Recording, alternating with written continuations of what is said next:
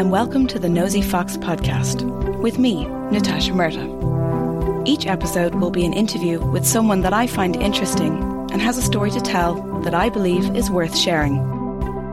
Some of the people I'll be talking to are people that I know, but some are strangers that for one reason or another I wanted to get to know. This is a podcast about people and storytelling, two of my favourite things. Thank you for listening, and I hope you enjoy. If there is anything in life that I have learned so far, it's that you have to make the most of it. I know it sounds terribly cliche, and I know I'm only 29, but it's true. We have one life to make it count. My happiness is my number one priority, but 10 years ago, if someone asked me what I want to achieve in life, I would have said something career related.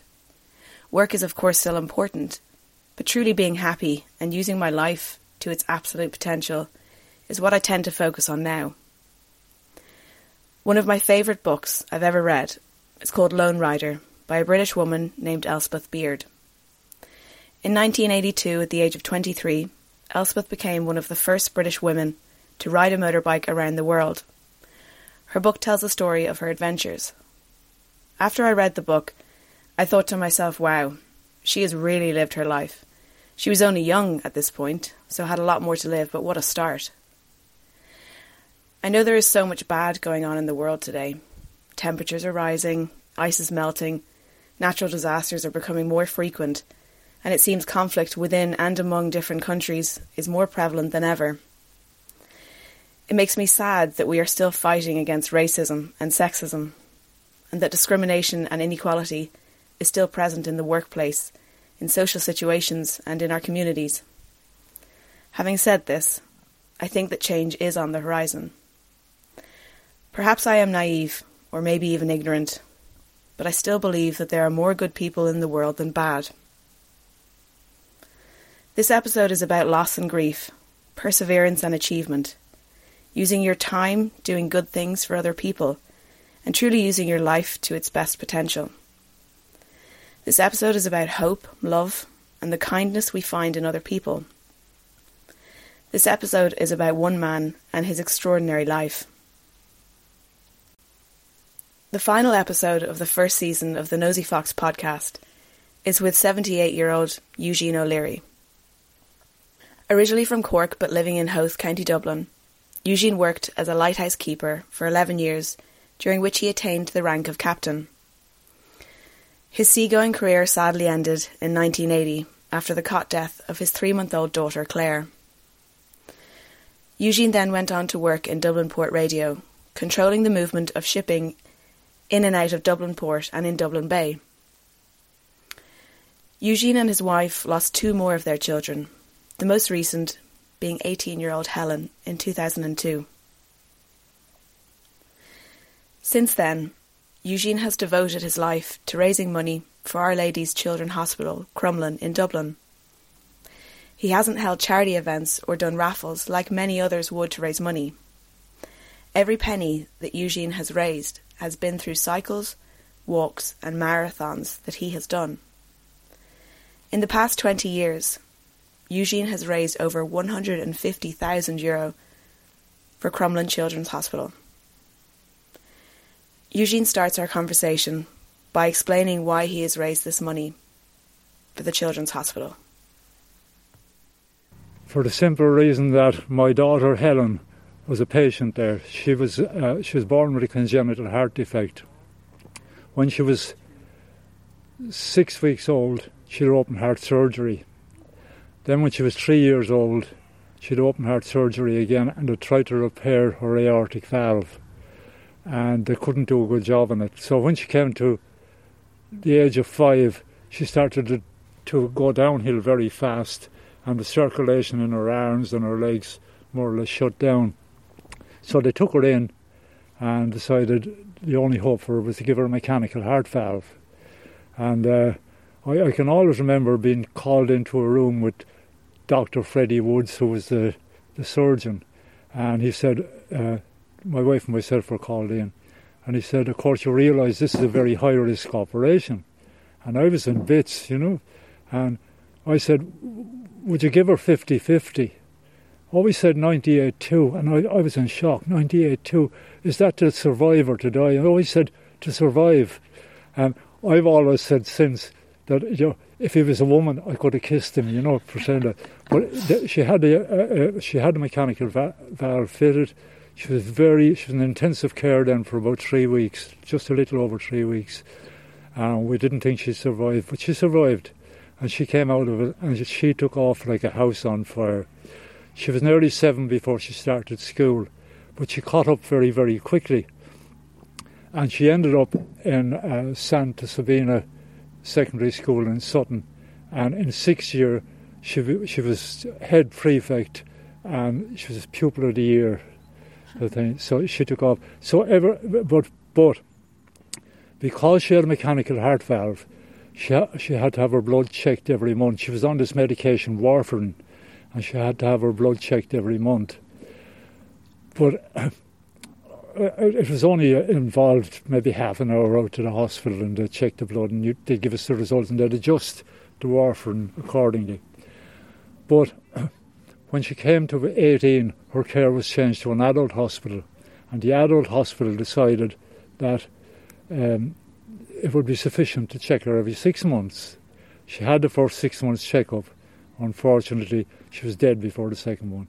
What actually happened was the warfarin had not alone thinned out her blood, it thinned out the walls of her arteries as well, and one of them ruptured into her stomach, and she was dead within 24 hours. They could do nothing, her blood was so thin they couldn't operate. And, but um, we've always said if she had still been a patient in Crumlin, it would have been detected, you know. Yeah. Thing. So, uh, unfortunately, Helen died.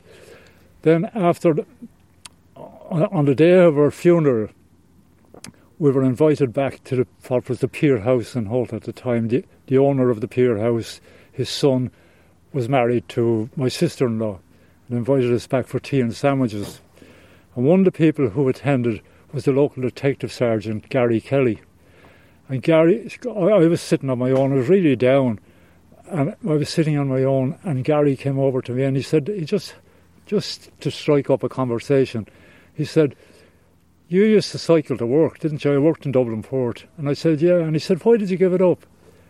And I said, Because my bike was stolen. Well, he said, If you ever get a bike again, there's an open invitation for you to uh, cycle with the guards for the hospice in Raheny. So, uh, as I say, I, I really gave up and I got the opportunity of taking early retirement and I took it. And with my redundancy money and my early retirement money, I bought a bike. and I did the first cycle that I did was with the guards, went from uh, Raheny to uh, right down to Kilkenny. And I'd never cycled anything like that length before, but I did it anyway. How long did uh, it take? Oh, it, it took maybe, it took maybe five six hours, you know. But uh, we were flying along. Uh, there was a big group of us. There were mostly guards, but there was a, there was a few people like myself who weren't uh, uh, who weren't members of the guard. We, we, we were invited along, and um, so th- then the next one was uh, from uh, Santry. No, no, the next one was from um, James Connolly Memorial Hospital. There's a there's a hospice there as well from there to Mullingar. And then the, the last one that I did was from uh, Santry Garda Station up to Carlingford, I think. But after a while, the Garda cycles kind of fell through for a while.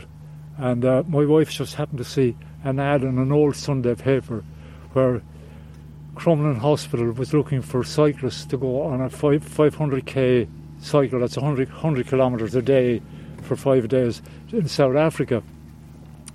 Uh, but you had to raise 4,500. And it's six weeks to do it. And uh, I just said, I'm going. I just made up my mind, I'm going. That's it. How old were you at this point? Oh, oh wait, no, that's that's 20 years ago, I suppose. It was, I was 50, early 50s. Okay. Yeah.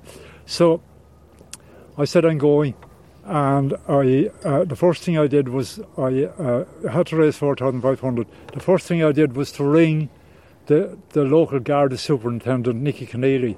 I'd seen him doing a cycle in a shopping centre on a training frame. He was raising money for the hospice, and I asked him where he buy a training frame. So he told me, got a training frame, got permission to do uh, Northside Shopping Centre, uh, Artane Castle, and Donaghmede Shopping Centre. And uh, I set up my uh, training frame at the entrance to the East Pier here in Howth. And uh, thing, and I not alone raised 4,500, I raised 6,500 in, in, the, in, in six weeks. And so you were you were while you were fundraising, you're on a training frame cycling. Cycling, I cycled for eight hours on, on a training frame. So you were kind of killing two birds with one stone. You were training and fundraising. That's right. Yeah, that's yeah. very clever. Yeah. So my uh, up in Northside Shopping Centre, they're always the young fellas are always. See, I had a notice up in front of the bike, uh, eight hour non-stop cycle, and the young fellas will be watching me. And immediately, if I get off the bike to go to the toilet, they say, "Hey, Mister, you're cheating! You're cheating! Take down that notice! You're cheating!" but uh, quite the opposite happened to me on the on the pier in Howth. This young fella comes along. He's about twelve years of age, and he had a very posh accent, you know. And he, and he said to me, "Do you ever stop?" He saw the notice, you see, non-stop cycle. He said, "Do you ever stop?" And I said, "Well, sometimes I have to get off the bike to go into the toilet." And he's looking at the notice and he says, uh, Do you mind if I make a suggestion? And I said, No, go ahead. He said, I think I might have a solution for you. And uh, I said, Yeah, go ahead. What is it? He says, Have you ever considered wearing an adult nappy? now, I came to the conclusion afterwards that the only way he could know anything about that was if there was some member of his family who had to wear an adult nappy because an ordinary 12 year old wouldn't know anything about. Like, like, so that, well, that's, uh, well, that, that's the, uh, that was my cycling. Then I went to, I went to South Africa with the thing, and uh, the, the, great thing about the place we were in, there's a place called Umhlanga Rocks, and the great thing about that is in the area around Durban. And um, South Africa was great because we were in a place called Umhlanga Rocks, and it seems that they had great time for the Irish people there. It seems that in, during the Zulu Wars, that a group of miners from Tipperary were, were out there working, and they marched from uh, Durban to Ladysmith, and they took took part in a Zulu battle against the British. Wow! And things, and uh, so they have a great time for for Irish people. But we got an alarm clock every morning. It was fascinating. I never saw anything like it. The, you get a knock on the door, and two guys outside with guitars and they're playing African music. yeah, it was great. It was great. But that was that was South, that was South Africa. Then so you raised how much in six weeks? In six six thousand five hundred. It's amazing. Yeah. So after that, then I went to. Um, so the next one was Hungary, Lake Balaton in Hungary. Uh, uh, then Monterey in California, Flagstaff, Arizona, Atkinson, Georgia, and up at uh, on the Canadian side of Niagara Falls. There were 500k cycles where you did 100k a day. You went out 50 and came back 50 a day for five days. You know, but a big group of people, and no problem because you, they, they all paced you along. You, you, you, you didn't even feel the, you didn't even get tired, you know, it was great. That's incredible. Mm-hmm. And tell me, you, um, you've walked the, the Camino a good few times. Yeah, I've walked the uh, Portuguese Camino uh, actually in two, in two stages because in uh, I started in Porto and I, I, walked up to a place called, called I ended up in a place called Mos, which is right beside Vigo Airport. It's about three kilometres from Vigo Airport. But what happened was, in that part of Portugal, it's all old Roman roads, paved, paving stones, you know, it's cobble lock. and uh, I was coming to this hostel. I forget the name of the place. It's on the first, uh, very first day. I was after leaving Porto, and I come into the very first hostel, and one of my walking poles stuck in the uh, in the cobbles, and my hand was through the strap of it, and I went in between my legs, and I had a rucksack on my back, and I went straight down, flat on my face on the cobbles, and my nose snapped. Oh. And went right over to one side. So I thought that this is the end of my Camino. But I, I, the hostel was only 50 metres away. I went as I'm walking into the hospital.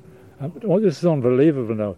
As I'm walking into the hospital, a man was walking out, and he saw me, and he walked over. He grabbed my nose like this, and he pulled it, and put it back into place. It turned out he was an Australian doctor, and he was accompanied by two Australian nurses, and they cleaned me up, and they they, they dressed all. I was badly cut up, and they they, they dressed everything up, and. Um, followed, they cleaned me up again that evening and the following morning, and I was able to continue on. But when I got to Mos oh in, in Spain, I got to Mos in Spain. I just crossed over the border and got to Mos. The lady in the, in the Pilgrim Hostel, she said to me, "You better go home because the the, the uh, those cuts are not going to heal in this weather. It was real soggy, you know, they were real soggy, and she could see that they were turning white at the side." And she said, "I don't speak very good English, but my son does." and he'll speak to you in the evening. So he did, and he phoned the airport. It turned out that uh, Ryanair were flying there at the time, and they were flying home the next day. So he booked a flight for me, and uh, no, he, I say he just booked it. I paid for it myself, at 65 euro or something like that, and I got home the next got home the next day. So. Uh, and did you have to go to hospital to have any surgery or anything? Or no, I didn't. No, I didn't. Totally no, you, all you can see is that little white scar there on my nose. You know. That's but uh, but uh, anyway, I went. I went back and I uh, I did I did it. Did did the second stage of it, and on the second stage, the very first night I stayed in the in the hostel in Mos again, and. Uh, I got about a mile up the road. When I set out the next morning, I got a mile about a mile up the road, and I met these three young Spanish people. Yeah. And uh, they stopped me and they asked if they could walk with me because they were trying to learn English and they'd, they'd heard me speaking in the in the hostel and where they couldn't understand English people, couldn't understand the accent, they could understand me and they asked if they could come along. So they came along with me. There was a a girl, 21 year old girl, and her boyfriend, and his brother, who was 24. Uh, and for that, so every evening the older fella would, uh, even though I had very little Spanish and they had very little English, we could hold conversations all day long, all along the way. You're so unbelievable. But every evening the older fellow would go to the supermarket and he'd get enough stuff to make a traditional Spanish meal for the four of us, for the, for the four of us, yeah. And uh, they would cook it, and they wouldn't they wouldn't allow me to even do the help with the washing up. In uh, the evening, they'd cook the meal and they'd dish it up, and they wouldn't let me uh, even do the washing up. They, they said they treated you like a king. No, they adopted me as their Irish granddad. That's so lovely. That's what I said. So I went all the way to uh, Santiago with them. Then, uh, as I say, I walked the. Uh, I cycled the the I cycled the full Camino from uh, Pamplona right across the north of Spain to uh, Santiago. What did you make of Pamplona? It's famous for the running of the bulls. And, uh, well, and it. It, yeah, it was a, big, uh, it cost a fortune to stay in a hotel there. Yeah, really? yeah. But anyway, uh, I did that, and then I did the. Uh, the, the, the one out to uh, Muxía and Cape Finisterre four times. And what did you make of Finisterre? Finisterre, I loved it, and but but I like Muxía better still. Really? Yeah, yeah. I love Muxía, yeah. My dad and I have done the Camino together a few times and we walked out to Finisterre and we loved it. Oh, right. Well, Muxía is very, it's a. Uh, the sea, it's, it's like Finisterre. The, the sea is coming right in. You can look down and see the fish in the water, and uh, there's a, a, um, a, church there right out on the point, and it's called um, Nostra Signora della Barca, Our Lady of the Boat. Uh, it seems the tradition is that Our Lady landed there to help St James convert Spain, you know, and they have the church right out, right out on the end, and, and uh, the place is actually you can go right, you can go right up to the top then, uh, to Monte Corpiño. It's a little mountain over the, and you can look right down. I got some great photographs. You look down on top of the, the town. It's absolutely brilliant. You know, Well, maybe I, that's- I, that's- love, I loved it. That's maybe the one that I need to do next. Oh, now, it's worth doing. for, Yeah. for people that don't know anything about the Camino de Santiago de Compostela, it is a pilgrimage, um, and you walk, and you, when you stop, you get stamps in your Camino passport along the way. You did something a little bit unusual. You carried a passport in your daughter's name. Can you tell me about that? Yeah, I carried a passport in my da- in my daughter's name. Now you, you get the you get the passport in St James's Church in James's Street in Dublin. Uh, you, you, get it for a donation for a, a tenner, I think it is. Yeah, and uh, so I got two of them. I got my own and I got my da- one in my daughter's name. Uh, so as as I went along the, the road, I got mine stamped and I got my daughter stamped. And when I got to Muxía, I uh, handed in my da- both passports. I handed in my daughter's passport, and I got this uh, Compostela or a certificate to say that she had accompanied me all along the way. And then when I got to uh, Finisterre, I did the very same thing. I collected her Fisterrana, and uh, to to say that she'd accompanied down, me down to Cape Finisterre as well. Yeah, it was brilliant. So we we have it at home. It's pride of place at home. Our certificate, we have them framed. You know, two certificates, we have them framed. Mine are just thrown in a drawer, but hers are, are, are uh, her, hers are in frames. You know. And can I ask you, before Helen died, she had obviously had, you know, a lot of hurdles throughout her life, but up until she died, you know, you said she achieved a lot in school and she was very popular. Was she, you know, for someone that didn't know about her health, was she, you know, apparently completely normal and functioning, you know?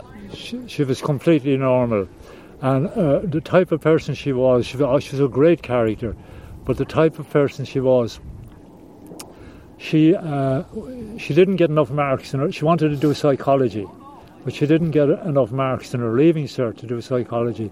So what she did, she, she always found a, a way of doing things. She did a post leaving cert course, and she got into All Hallows. The, the, the, I'll, I'll, bring. I'll go back to that in a second. She got a place in All Hallows to do psychology. But I remember the type of person she was. I remember saying to her, Helen, that that'd be a great job. You could get a job in personnel as a personnel manager or something, you know. And she actually screamed at me. She says, Dad, all you ever think about is money. She says, I want to help battered wives and deprived children. That's what I want to do. You know, th- that's the type of person she was. But um, going back to that, uh, she uh, just after she died, we got we got her acceptance, and the, the, the, her tutor in uh, in the college that she was in up in Northside, uh, Jim O'D, he tried to he tried to block it. He he he, he- he didn't want us to get it because uh, you know he thought it would, would be hurtful, you know, if we got it. But he failed to do it. and We got it anyway, but it it, it didn't it didn't matter really, you know.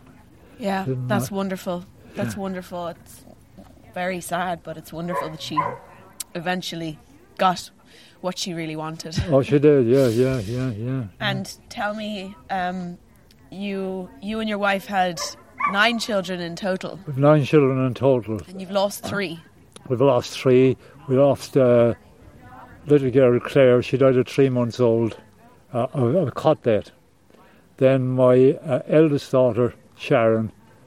Uh, she was living in London and she died from non-Hodgkin's lymphoma. She was 24, and then Helen died at 19.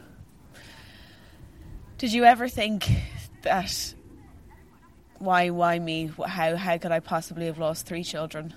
Yeah, I, I, and I still, I still ask myself the question. You know, why did I do something wrong? I don't know. I don't know. There'll never be an answer to that. You know, there'll never be an answer to that. No. So we have, uh, but thankfully we have six children alive. You know, Yeah. my uh, eldest lad, he's about forty-seven now, uh, and he lives in Kinsealy. Then I have a son living in Balbriggan. I have a daughter living in Balbriggan. I have a daughter married down in Wexford, and then our youngest, uh, Jenny, she's living at home. Lovely. So you've still got one, one in the next I've the still nest. got one, and she looks after my wife, you know, uh, and uh, she's very attached to my wife. So Yeah. And tell me, um, obviously you've done an enormous amount of walking and cycling, and when COVID hit, you know you were restricted to a five kilometre radius, and you had to cocoon. How did you find that? I didn't like it. Uh, I didn't like having to cocoon, but I still I, I kept. Uh, well, I just went to the shop, shops every day, but um, I I felt very restricted. But then they opened up to five kilometres, and I was wondering what I could do with five kilometres. So I looked up on the GPS, and I found it from home to Baldoyle Church. You were allowed to go out, and it's supposed to be exercise. well, I could go from home to Baldoyle Church, which is exactly five kilometres. If I walk five kilometres out and five kilometres back, that's 10 kilometres. So what I decided to do was walk a thousand kilometres in 100 days. And uh, by just doing that, just along the road, over and back each day for 100 days, and it didn't matter whether it rained or not, I just kept going, you know, for the 100 days. And I, had reasonable weather all the way, but um, it, uh, it raised seven and a half thousand. Just people donating all along the way, yeah, yeah, it's unbelievable. And so, in the near 20 years that you've been raising money, roughly, how much do you reckon that you've raised? Anything up to 150,000. Know. That's really quite. I don't think I've ever met somebody that's raised so much money for charity. Yeah, but it's over 20 years, you know. yeah, and I, bit. I still keep going, you, you know. Well, you see, I'm 78 now, and by keeping going, I'm keeping myself, you know, fit. It's uh, if I took a break, and I have done, if I took a break for a month, it'd be like starting all over again. You know, at my age, I'd seize up. Yeah. Yeah. And tell me, you you were a, a lighthouse keeper for 11 years. I was a lighthouse keeper for 11 years, and I did. I was stationed in most of the lighthouses around the coast, and uh, then I I was stationed at Hook Point in Wexford, and it's very it's kind of unusual for somebody. I was in, I was 29, 30. It's kind of unusual for somebody that age to be stationed at a land station. They keep the land stations for the older keepers that have done their time, you know. And uh, I knew that my next station was going to be uh, was going to be a rock station, and I'd be away from home a lot. And uh, my wife, my wife was a young woman, and we had two children, and I decided to pack it in. And I packed it in, and I went fishing for a short time in Hull, uh, which was a, a disaster because you never got a decent week's wages. And then uh, a guy got me a job with uh, Irish Shipping, and uh, they paid for my education. And eventually, I ended up as, as captain of a couple of ships, and uh, they, they are, you know, on uh, coastal ships near continental, and uh, I suppose that was it. But through that, because I had the qualification, I was happened to be going back to the ship. It was it, we carried steel from Hall Bowling over to Boston in North Wales and over to Liverpool. And I was going back to the ship one evening, and a guy who lived up just the road from me uh, told me that there were five of them attending the Nautical College in Cork. They needed a qualification. There was a new port radio station being started up in in uh, in Dublin, and they needed new people. Now he said to me, two of us, I know for a fact, two of us are not going to pass the exams. So he said, would, would you would you not try? He said, I'll put in a word for you and I'll, I'll mention your name. So he did, and I got an appointment for uh, an interview. I went in, got the job, and I, I've, I spent 20 years in Dublin Port Radio as a, a port controller in Dublin Port Radio. Yeah, It's amazing. Yeah, yeah. What a career change. Yeah, From sea quite- captain to, to the ports. yeah. So, so that, so then when when I, as I say, when my daughter Helen died, and I, I kind of gave up everything, and I got the opportunity to get early retirement. I took early retirement at 60, and my charity work started from there. And I mean, obviously you've lost three children, so you know I can see why it's Crumlin's children that you're raising money for. Is it because over the years so many people in Crumlin affected, you know, t- yeah, had well, an well, impact on your life? Well, and well, yeah, well, one, one of the main reasons is that um, it never cost us one cent for all her treatment, all, all her life in Crumlin Hospital. Not one cent. The only thing it cost us was bus fares, and never cost us anything. So, in order to pay back something, so that other people can avail of the same thing and can get treatment free of charge as well, you know, because uh, even even dinners out there, you, you were given a ticket for your dinner and it was subsidised. I think you paid a euro for, for your dinner. You know, that, that everything is everything is more or less free of charge out there. You know, It's amazing. It's, well, it's done. Through, it, these things are done free of charge. All the ancillaries are all done free of charge because people raise money for a, for the hospital. You know. And you've obviously made the most of your life from listening to you. It's really quite incredible. Have you ever not felt like just giving up after the third child died? You know, how did you not just, No, but you see, the, the, the third child that died was Helen. Yeah, and that's what really started me off. Now I used to run the Dublin City Marathons, and uh, before I started, but uh, but I never raised more than maybe two hundred euros. But then when I started this, I've raised thousands. You know, it's unbelievable. Like to- even to me, it's it's a bit of a miracle. it's a huge achievement. It's a huge achievement. You must be a hero in Crumlin at this point. I probably am. You know. There'll be a little statue out the front. I well, no, you see, uh, people raise an awful lot more money than me. People hold events Yeah. and they hold big events like golfing, golfing events, and that. And they use, they raise huge amount, of, amounts of money. You know, even in, uh, even when I cycle with the guards, they, it's only a one-day cycle, but they raise huge amount of money, like something like eighty thousand just for a day's cycling. You know, Wow. because they're subsidised by, by different companies. And one of the strange things is, uh, that you, when you cycle with them, and the last cycle that I did with them was up to Carlingford, and you stay in the hotel overnight, you see, and uh, they hold a raffle. And the, as I say, it's totally subsidised. So they hold a raffle, and uh, they had about 30 prizes, and I won the very last prize. And to me, it was absolutely useless.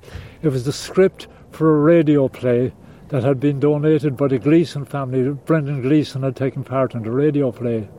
And it was all wrapped up in a nice folder and lovely ribbon around it and the whole lot.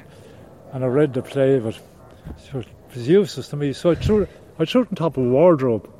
And a woman, uh, just two years later, a woman down, had a little coffee shop, Ireland's Cafe, down on the seafront in Howth.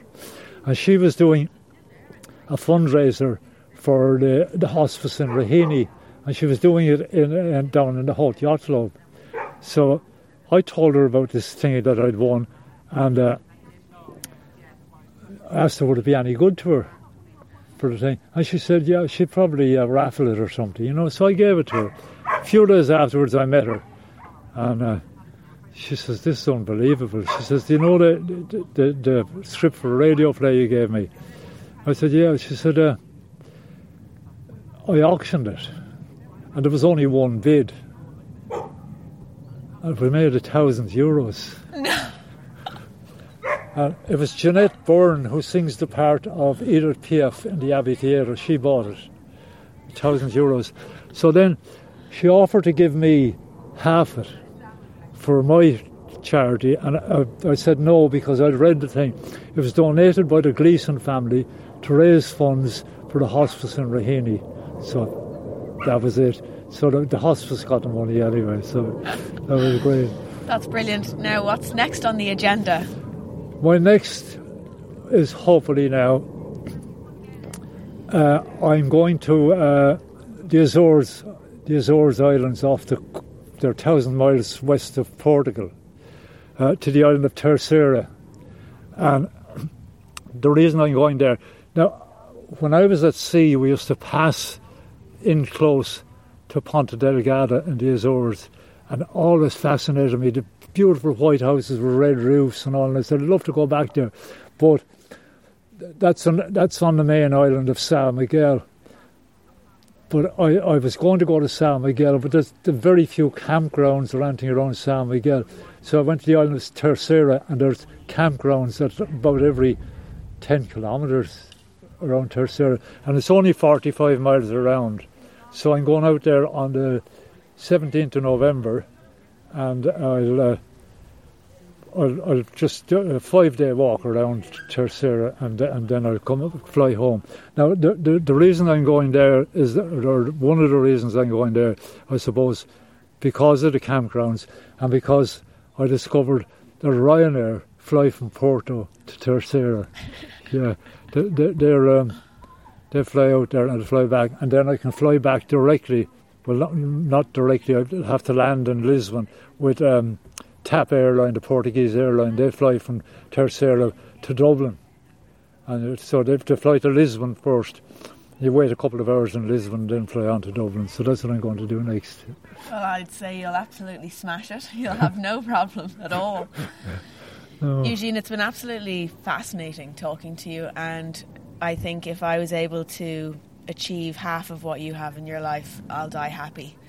It was an absolute pleasure to know you, meet you, and have this conversation. So thank you so much for your time. Right, then thanks for interviewing me. That's great.